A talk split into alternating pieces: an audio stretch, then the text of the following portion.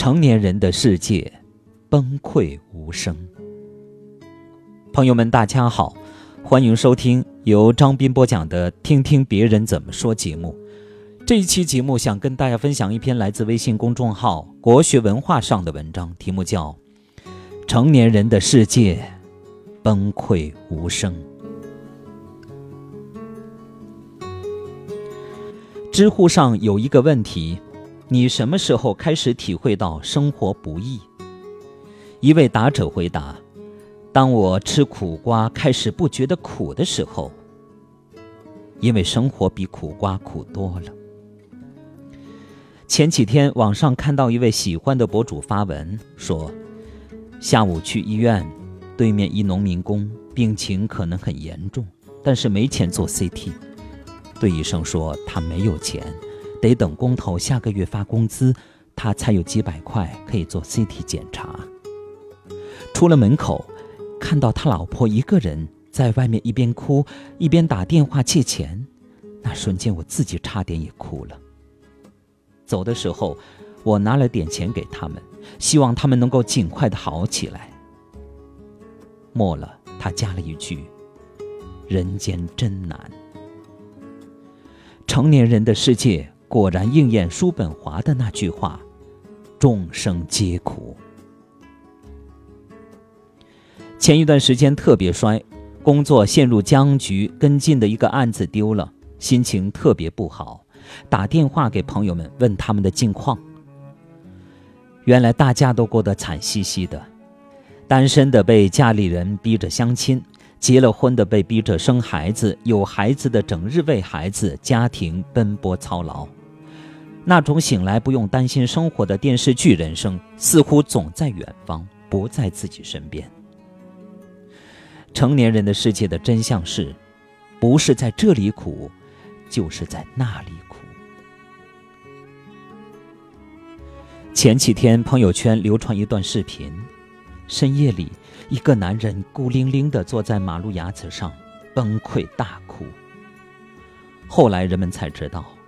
原来是家里的老父亲患了癌症，他上有老下有小，在家人面前他是形象高大的父亲与丈夫，他必须扛下所有重任，唯独自己一个人的时候才敢开怀大哭。正如张爱玲说的那句：“中年以后的男人时常会觉得孤独。”因为他一睁开眼睛，周围都是要依靠他的人，却没有他可以依靠的人。成年人的生活就是如此，虽然大家心里都苦，但是白天里都波澜不惊，照常嬉笑怒骂，其实深夜里不知哭过几次了。成年人不轻易在别人面前叫苦，因为他们知道。这世上没有感同身受这种东西，谁不是在一边咬牙坚持，一边轻描淡写发生在身上的苦与痛？微信群里曾经有个女同学，有段时间不知道遭遇了什么，频频往群里倒苦水。刚开始的时候，群里的几个好友还经常安慰她，等到后来，大家基本上是见怪不怪。每次他在倾诉的时候，大家已经无动于衷了。不要活成朋友圈里的祥林嫂，别人不是你的垃圾箱，没人可以为你的负能量买单。所有的辛酸苦辣，都要学会自己熬。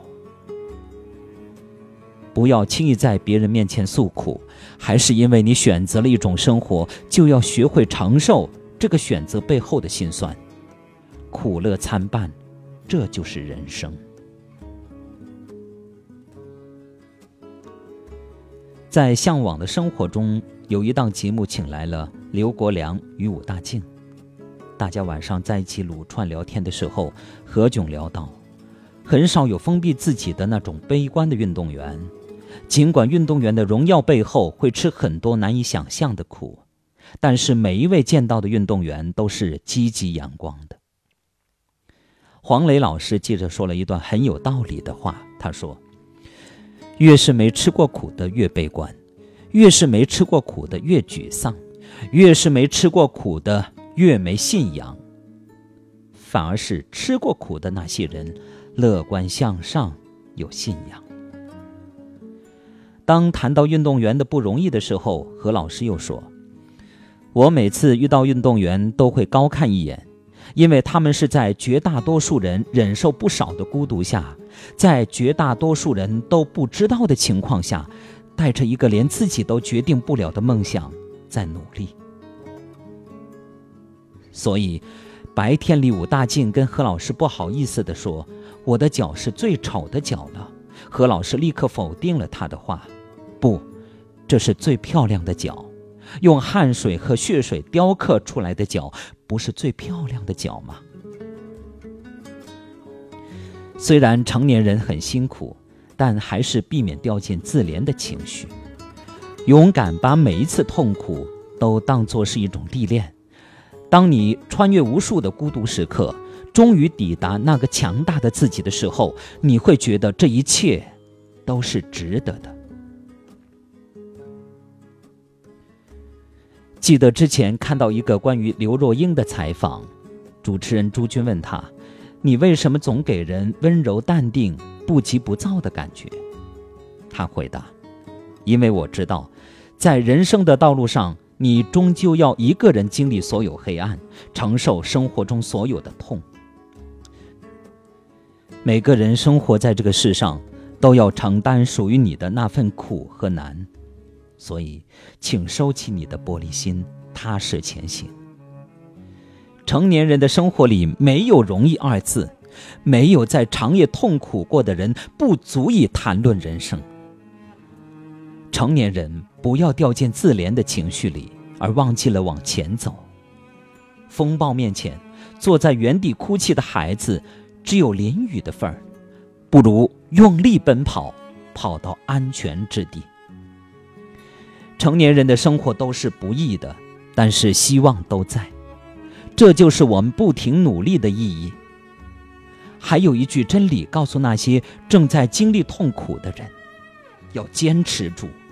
眼前的困境一定会过去的，相信我，你终会等到那长舒一口气的时刻，连同那个更好的自己。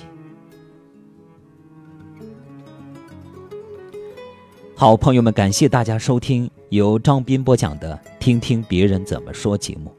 刚才您听到的是一篇发表在微信公众号“国学文化”上的文章，题目叫。